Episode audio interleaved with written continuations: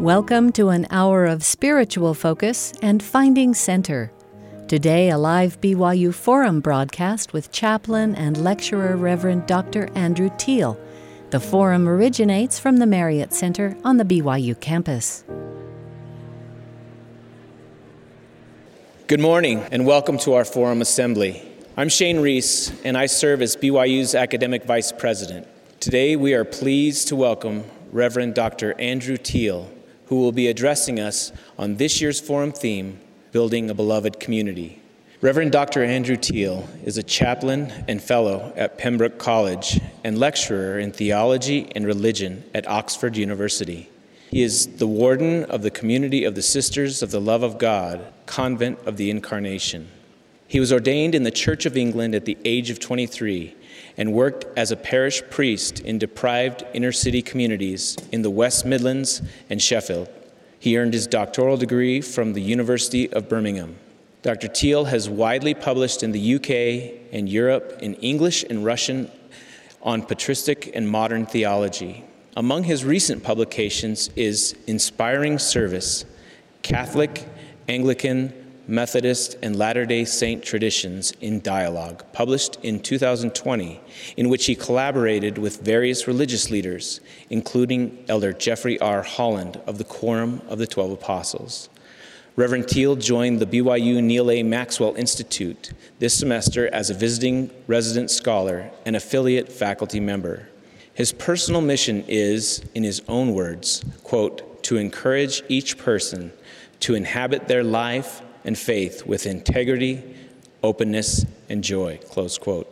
He feels a personal solidarity with those with the least resources or choices and desires to nurture the finest minds to direct their achievements to service. Reverend Teal and his wife, Rachel Teal, have been married for 30 years and are the parents of two children, Luke and Kiara. One of Reverend Teal's fondest childhood memories is walking with his Scots collie dog. His favorite quote is from St. Benedict, quote, every day we begin again, close quote. As one of the leading figures in interfaith relations, Reverend Teal's work with Elder Jeffrey R. Holland and other religious leaders aims to build a community of faith, faith understanding, and service across nations and communities. He related that Elder Jeffrey R. Holland has changed the way he views life because of his, quote, authentic, overflowing love. The following video shares a glimpse of the efforts of scholars and religious leaders engaged in building a beloved community. As the oldest English-speaking university in the world, the University of Oxford enjoys a rich religious heritage. Theology was first taught here over 800 years ago, and the institution has been printing Bibles for many centuries. A modern-day apostle, Elder Jeffrey R. Holland, recently addressed the Oxford Theology faculty. He explained to scholars and theologians how the Church of Jesus Christ of Latter-day Saints regards the Book of Mormon as another testament of Jesus Christ. Coupled with the Holy Bible, there's no document more powerful than the Book of Mormon as evidence of God's continuing loving voice and as a witness of the divinity of the Lord Jesus Christ. They can't know really about us without knowing the Book of Mormon, so I'm very anxious for people to read it. I was touched that so many were in attendance. A number were, of course, theology faculty and theology students. The fact that it was Oxford is no small matter. That made it doubly nice. Elder Holland also joined a distinguished panel of experts who expressed their views on how Christian doctrine can be translated into Christian practice as we serve one another. These are they who serve the hungry, the thirsty, the naked, the homeless, and those who are sick or imprisoned or in pain. They do all of this after the pattern and in the spirit of him who said, Inasmuch as you've done it unto one of the least of these, my brethren, you have done it unto me. It was great to have somebody from the Quorum of the 12 Apostles right in our midst to be able to model that sense of energy and immediacy and joy and accessibility and a determination to understand and to engage. It was very refreshing indeed. Panellists included Lord Rowan Williams, the former Archbishop of Canterbury and a prominent leader in the Anglican community. Above all, Christian service means honouring the image of God in the other, the human other, but also in the whole world, giving to it the kind of loving attention that God gives to what God has made.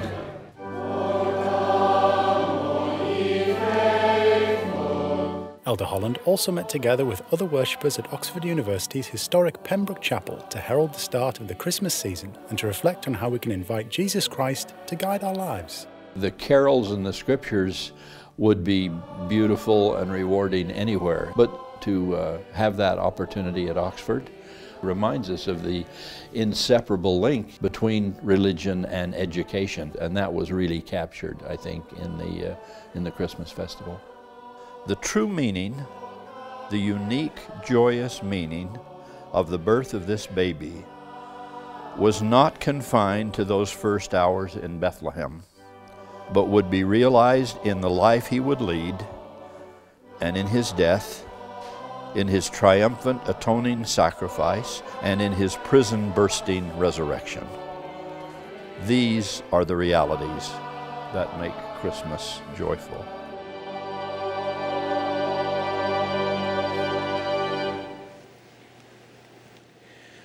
We are honored to have Reverend Dr. Andrew Teal with us today.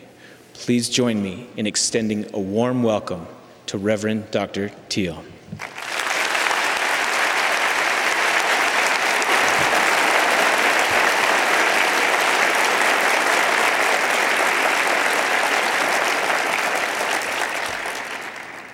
Thank you for that generous presentation and kind introduction, and not least the film from my beloved Damon Wells Chapel in Pembroke College, named after a generous and gracious gentleman who not only restored the chapel and supported it, but also endowed the chaplaincy and the chaplain. Damon Wells died last week in Houston in Texas. And it's nice to start off by seeing how overlapping we are with those great people of faith. May he rest in peace and rise in glory. It's a great privilege, a real privilege, to stand here before you in all your verdant strength of youth and to be able to reflect with you what it means for us to strive to build a beloved community.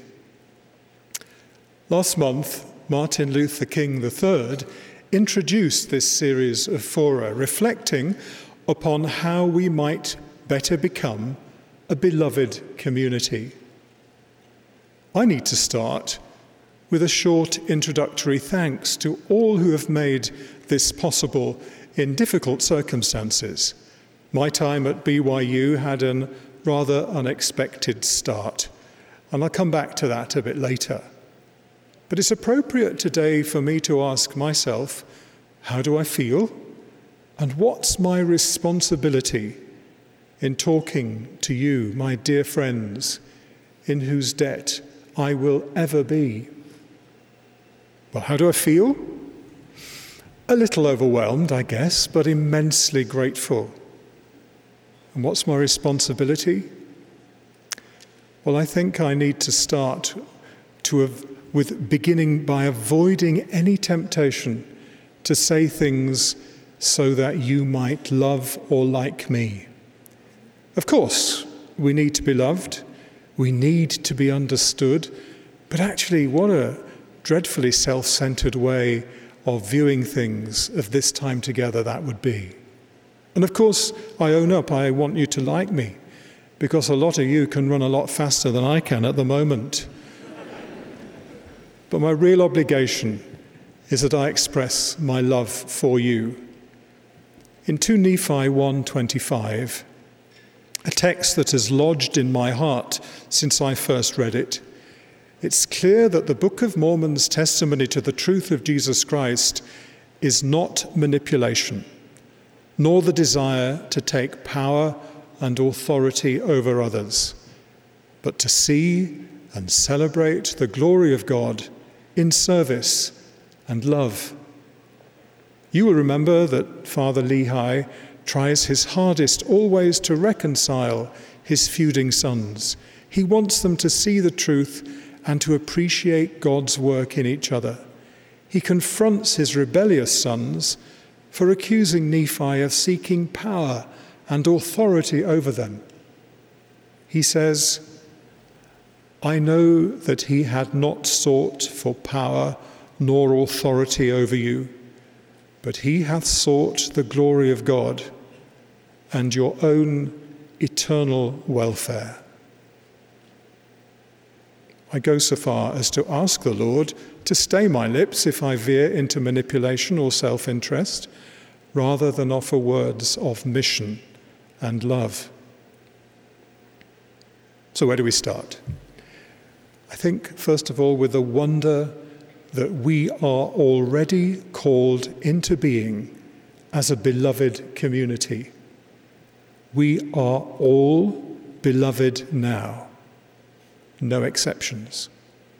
The Lord has called us together because he simply can't take his eyes off us in his love. So we need to reflect that wonder. We need to show that whoever somebody is, whatever their color, creed, background, gender, sexual orientation, you name it, the Lord loves you. That is the baseline. We don't have to build that. That is the fact. Sometimes in our past, as religious communities of various hues, we have been too quick to speak, too eager to judge, too slow to listen and communicate the Lord's love. We speak today of a cancel culture, deliberately demonizing and diminishing those with whom we disagree. But some of our different religious communities' approaches to minorities or to powerless people have indeed nurtured this response. So we have to listen and learn and love. Then we will also find that it is necessary that a beloved community has boundaries and norms and expectations. No one should be hurt or damaged on the Lord's holy mountain. There cannot be exploitation. We cannot seek to exploit the vulnerable or collude with oppression or unkindness. We must especially safeguard the most vulnerable, those who need our help the most. The Roman Catholic community in the United States, in Ireland, France, and the UK, along with Anglicans in the UK and worldwide too, has betrayed sacred trusts, much to our shame. So being a beloved community is also necessarily building a beloved community which is safe, being near enough to be trusted, but far enough ahead to be worth following, listening, and being accountable. That is also countercultural. You'll remember King Benjamin purged contention from the land according to the Book of Mosiah, inspiring us to have a mind not to injure one another, but to live peaceably, pitching our tents towards the holiness of God and his temple, peaceably using our agency. So being a beloved community means daily beginning again at building this beloved community. And that's hard. Every day to begin again, as the rule of St. Benedict has it. Most of us want certainty. We even look to Scripture, particularly those of us from Protestant or Catholic traditions, to offer us a guarantee that we're in, they're out. And even within the Church of Jesus Christ of Latter-day Saints, some people can veer away from some of the consequences of being a restored church with a living prophet, and don't want to face the difficulty of negotiating change. Now, that's not new, of course. Think about those two declarations at the end of the Doctrine and Covenants, how they reflect great trauma and the prophetic task of the pastoral care of people facing radical changes concerning plural marriage or race and the priesthood. but change and pastoral support are there. Facing change together is core to this church. I'm sure you've seen some stuff on the internet which is aimed against the leadership of the churches, based on longing for a safe ground. There are some very antagonistic American Roman Catholic series of broadcasts which attack Pope Francis and the Catholic bishops. There are also very angry Anglican and Methodist broadcasts, because the internet has democratized dissent. But I'm not sure which is most damaging to the Church of Jesus Christ of Latter-day Saints. Antagonistic websites from without, which can often be seen to be the product of damaged or immature people, or websites which seek to defend a perceived traditional Latter-day Saint series of values. And we can find some websites attacking BYU or even policies and leaders in the church. It can feel a very popular thing to play to a perceived audience and think that we're doing good. But whatever our religious tradition, I think we have a very serious challenge to face. There may well be freedom of speech in the United States, which, by the way, is very different from how those words would be interpreted in the United Kingdom. There, it's actually quite superficial, but altogether more polite. But beware, if we start to become antagonistic and contentious, I was going to say perhaps we have to reflect, but there's no perhaps about it. We must reflect seriously on how it is when we start to play to our own prejudices. Because above all, if we become the accuser of our brothers and sisters, even calling members of this university with whom we disagree apostate, here's a simple test question. In all that we do, are we being an advocate for our brothers and sisters and for the truth? Or have we fallen into the role and nature of the accuser?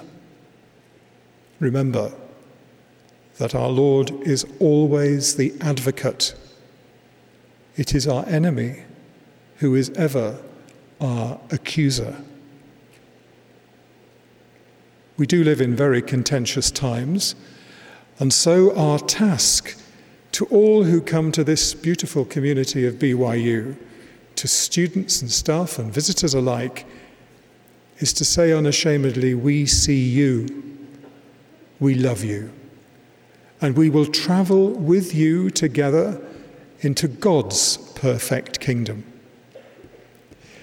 At Chicago Airport, I had a flight transfer, and two other passengers were sitting there and asked me what on earth I was going to do in Salt Lake City.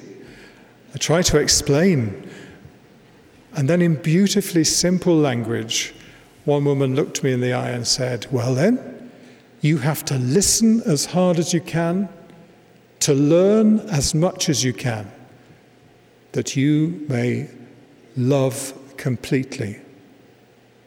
I think that wonderful woman was not far from the foundations of how we begin to build a beloved community. We see you. We will learn to see ourselves with you. And together, we will face the whole host of difficulties rooted in our history and prejudices and in our own confusion. In January of 2020, at Oxford First Ward, I spoke in a testimony meeting and read and signed in the presence of the congregation BYU's contract about the Honor Code based on the Word of Wisdom. The nearest thing to a covenant I could make with this church. But then, of course, COVID came, and this visit was postponed. I had to decide whether or not I kept those covenantal promises made in front of God's people. And in fact, because I'd done that, there was no hesitation. In fact, it was a wonderful antidote to the culture of wanting to be exempt.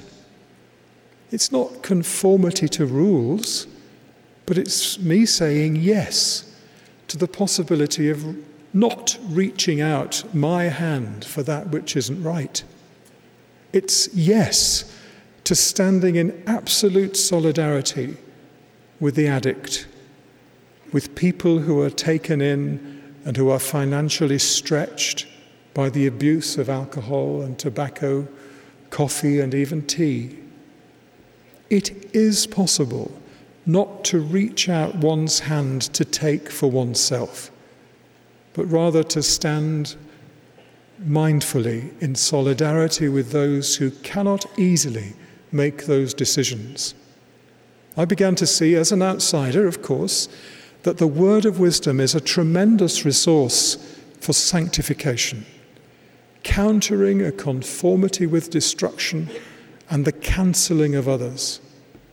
And I'm glad that I had the time, because of COVID, to practice that at home and to begin to understand it more before I came here. Now, of course, some Christians would describe that sort of covenant and choice as a kind of works righteousness.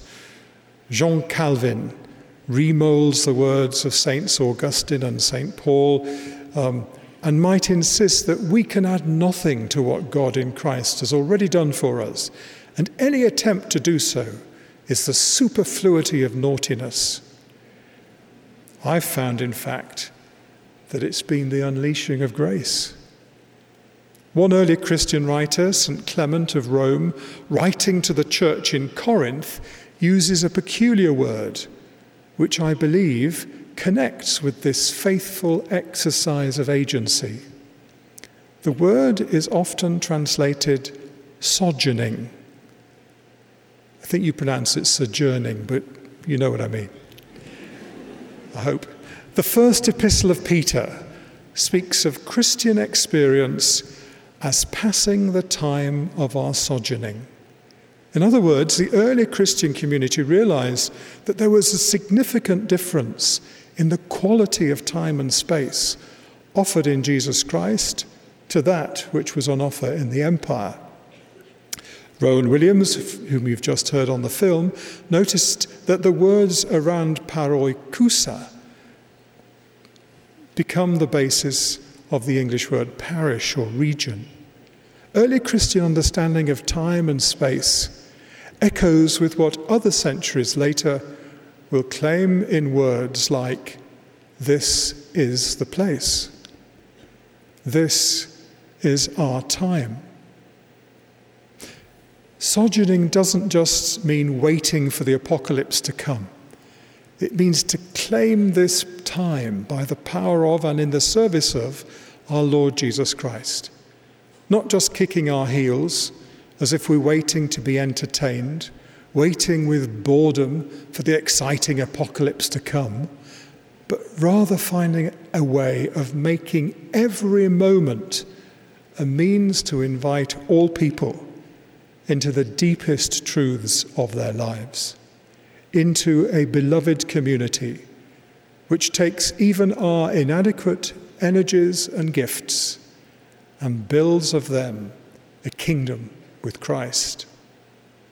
This Italian Roman Catholic theologian and philosopher, Giorgio Agamben, in a very small book, The Church and the Kingdom, offers a story that in this setting you may not find very surprising.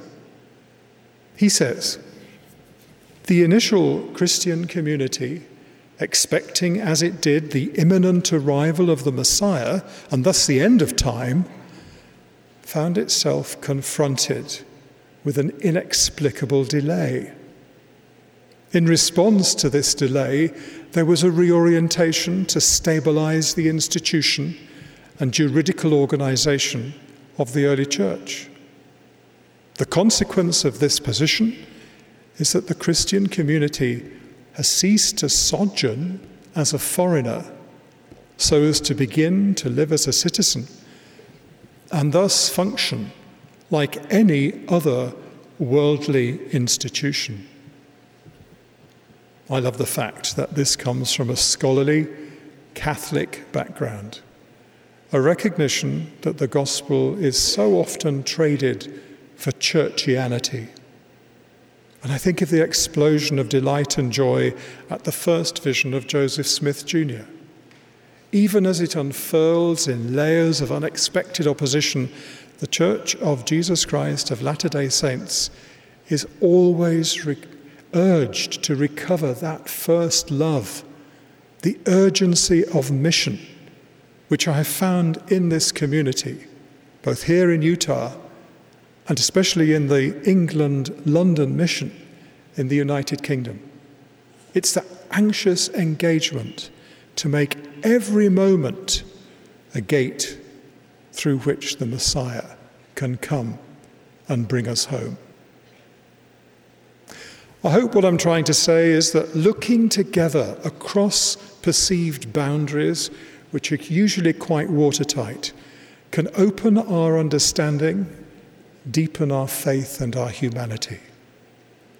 Scholarship need not and must not lead to cynicism. Rather, it's an opportunity to become friends and to discuss things like grown-ups. Let me take you on another historical example from the 4th century, an area I'm supposed to know something about. The 4th and 5th centuries really wrestled hard to try to find a language of greatest scope to describe the nature of the persons, Father, Son, Holy Spirit, as well as the nature and the work of Jesus Christ. There was a notorious priest in the early church who became a point of contention. His name was Arius, about 250 to 336 AD. And among other things, he was very biblical indeed. He emphasized the singularity of God to the point that only the Father was really God. Jesus was really the first creature, a natural mediator between the created and the eternal. Arius objected very strongly to images of God which depended upon mystery and which asked human arguments to take a back seat. There's a big irony here, of course.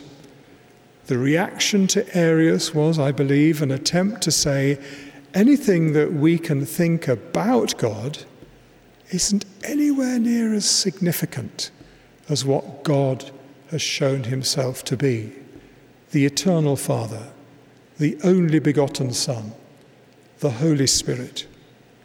That, I believe, is how creedal language about the Trinity began. At its best, language about the Trinity isn't a definition of God. How can that be? But it was an attempt at authentic description. And yet, as we know, in the spiritual civil wars of the 4th century, our universal human instinct to put everything in a box so that we can control even the idea of God re-emerged. Salvation was construed in what we call the Athanasian Creed, footnote, neither a creed nor by St. Athanasius, but it's not what it says on the lid, but never mind. The Athanasian Creed urges compliance to a series of assertions, which faith, it says, except everyone do keep whole and undefiled, without doubt he shall perish everlastingly. How on earth did that happen? From trying to say, don't try to box God in, to making it this prescription. It prescribed salvation by compliance to this idea. Sure, it tries to sustain a sense of mystery, but it does this by saying something, apparently then denying it, and then reasserting it, leaving the reader dizzy. It implies to have found an absolute formula for God, which is ironically the very opposite of what the creeds were trying to do. My experience with the Church of Jesus Christ of Latter-day Saints has meant that for me, even some of the most beautiful Eastern Orthodox prayers now make me stop and ponder. If they address prayer not to the persons of the Father, the Son, and the Holy Spirit, but to an idea of the Trinity. I am a Nicene Christian, but one who doesn't worship a human idea, however clever or pleasing. I don't think that the notion of the Holy Trinity is a sort of quadratic equation which holds together the three persons in a singular divinity. And I have to say something quite controversial now. I don't know whether you like this bit. I might have to run. I do not know of a church that rigorously addresses the persons of Father, Son, and Holy Spirit more than this church, more than the Church of Jesus Christ of Latter-day Saints. Ironically, you're more Trinitarian than the Trinitarian churches. So to share this in an academic and interreligious context so that we may understand one another and push more further into the beautiful mystery of God, well, that has to be our desire, and that is building a beloved community. You may have heard of other divisions around the creeds, how church is fragmented, arguing whether or not the Spirit proceeded from the Father and the Son or just the Father alone. And the East and the West now have different Nicene creeds. Shared scholarship beyond simply the East and the West of the old churches, beyond Orthodox, Catholic and Reformed, which includes also the insights of the restored church, will help us all. I profoundly believe that scholarship can help us reach beyond factionalism and beyond brittle apologetic. The basis of this? Friendship, commitment, trust, and truth. So can we look upon each other as the Lord looks upon us? He longs for us in love, but he doesn't leave us where we first begin. True friendship asks all sorts of questions we don't yet know the answers to. I trust and love you, and I want to ask a lifetime of questions as I travel alongside you, with a longing heart, bringing others, beautiful people from my own and other religious communities along with me, so that they can find and share something of the richness, the kindness, the truthfulness that has overwhelmed me in this place and in this church. I was sitting in a beautiful house opposite the Marriott Centre where I now live. Pop in and say hi, but don't come all at once. One sunny fall day, I was praying and reading section 136 of Doctrine and Covenants.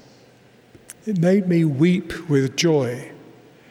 President Brigham Young, at winter quarters, Omaha Nation on the west bank of the Missouri River, writes after the martyrdom of Brother Joseph, "The word and will of the Lord concerning the camp of Israel in their journeyings to the west. Let all the people of the Church of Jesus Christ of Latter-day Saints and those who journey with them be organized into companies." Those six short words, "and those who journey with them," were like a fountain of truth and trust. I sat knowing that this scripture was another testimony of Jesus Christ in this new world. After all that had happened unexpectedly, crowning, as it were, the massive kindnesses overwhelming me, travelling alongside this restored church means being a part of a fluid and happy, repentant community, constantly delighted by the wonder of that invitation, not only to know ourselves as loved, "I am a child of God," as you sing. That's a dignity that nothing temporal can ever take away, but to continue becoming and building up one another in love, not being afraid to keep on growing. When I first came over to Utah around 4 years ago now, there was a sense of excitement at President Russell M. Nelson's insistence that the church relinquished its shorthand self-description as Mormon and was to rely instead upon what the scriptures of this church use. The church, first of all, ecclesia, called out from collusion and convention to grinding monotony into God's own life and being. Then, naming the Lord Jesus Christ, moving away from cultural identity alone, not just funeral potatoes and green jello, moving to universal and eternal identity, that of belonging to the only name under heaven, conveying health and salvation. Then, that we are in the latter days, not the institutional continuity of chronological time, but kairos, the option of moving everything to enable all souls to enter the kingdom. And finally, saints, with holiness in our hearts and holiness unto the Lord. Initially, I thought, why use all these words when the singular word Mormon might do? But now I see just how sloppy that would be, and the wisdom of that revelation to President Nelson. So I have to tell you, my friends, that I think my life's direction has been heading here even if I didn't know it. God's not an autocrat or tyrant, and he invites our collaboration, individual and joint agency, at every turn. There's a real possibility of greater unity between our churches, it'll be a steep path, and between our academies, as we're beginning to explore an organic Pembroke College, Oxford, BYU connection, looking for decades of profound collaboration, not just a series of theological, legal, humanitarian, practical conferences and events as good as they all are, but regular visiting scholars. But this is the time, this is the place, because this is his time, this is his place. Don't get me wrong, I'm not proposing another piecemeal reformation, but travelling together. The problem with reformations is that they're yet more human ideas. The shocking power of the revelation to Joseph Smith Jr. is that here was no great German academic, but an ordinary man who dared to ask God and who had the ears to listen to the answer of the Father and the Son, and the boldness to invite others on that journey, and the courage to face even death for the glory of God and his brothers and sisters' eternal welfare. Marilyn Robinson's novels drip grace. Gilead remains one of the most spiritually vibrant novels, I think, of the 20th century. She's a Christian writer who doesn't avoid struggle, but finds God there. When she was speaking in Sweden, she insisted on a new venture in theology, one that respects our materiality. Another theme which is worthy of scholarly exploration together in terms of exploring the relationship of matter and God in a way that only dialogue across traditional boundaries will bear fruit. She said, "One thing theology must do now is to reconsider and reject the kind of thinking that tends to devalue humankind, which is influential tendency in modern culture, that not coincidentally runs parallel to the decline of religion. This devaluing of the species, in effect, puts everything interesting about us as irrelevant to the question of our true nature. A new theology should be open to the sheer plenitude of things are mortal encounters. That's a marvel in itself. A new theology must begin from and always bear in mind the fact that there's something irreducibly thrilling about the universe, whatever account is made of it. It would be theistic to say that the capacity for abstract thought, for example, was introduced into humankind by some external agent, but that's not my kind of theism, she said.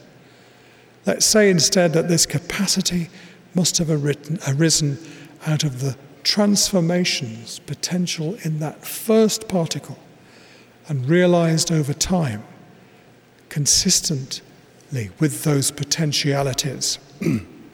Then there is a profound intrinsic relationship among all forms of being.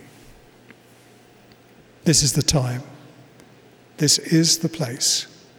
This helps theology and our beautiful universities to build each other up in truth and love. Not saying brittly, this is all I am, don't ask me to change. But saying, whoever I am, whoever you are, we are the Lord's. Together, let us grow into the full stature of Christ. Finally, I want to offer an unexpected metaphor today, which certainly wouldn't have been in this address had I not needed 3.5 weeks in intensive care at the burn unit of the University of Utah Hospital.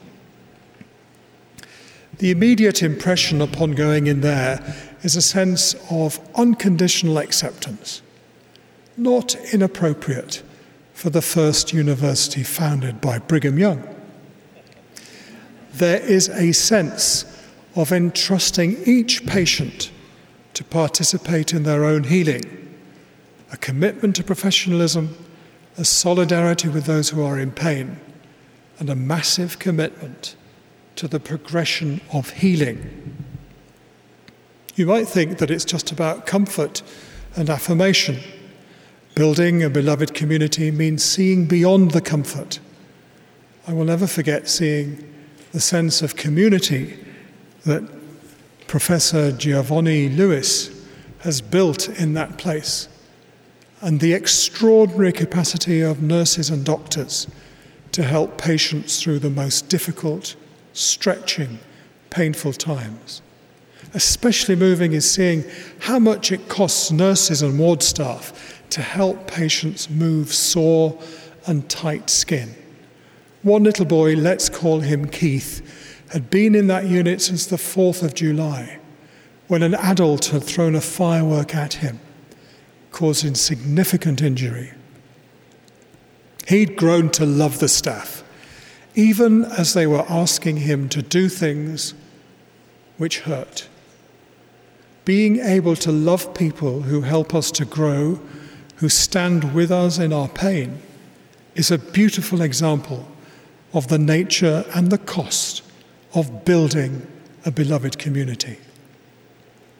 I have to say, I wasn't the bravest patient, and I'm still not. Every day I had a phone call from the Elder Holland. And I think people thought he was just my imaginary friend when I told them. Till he turned up twice with police and security, and then a lot of people wanted to see him. I told him that I'd been very grumpy, worried about losing my feet. One night, when I was at my lowest, a tiny, white-haired, blonde, 5-year-old girl, a patient, let's call her Stella, came up to me as I was standing gloomily outside my room and grasped my little finger with her tiny hand, and she turned me round. Now, there's a sight to see. But she made me walk around the ward with her. She wouldn't let go until I kissed the top of her head, her parents and nursing staff chuckling. But I can tell you that the characteristic hallmarks of God in Christ were there. This was indeed an angelic visitation.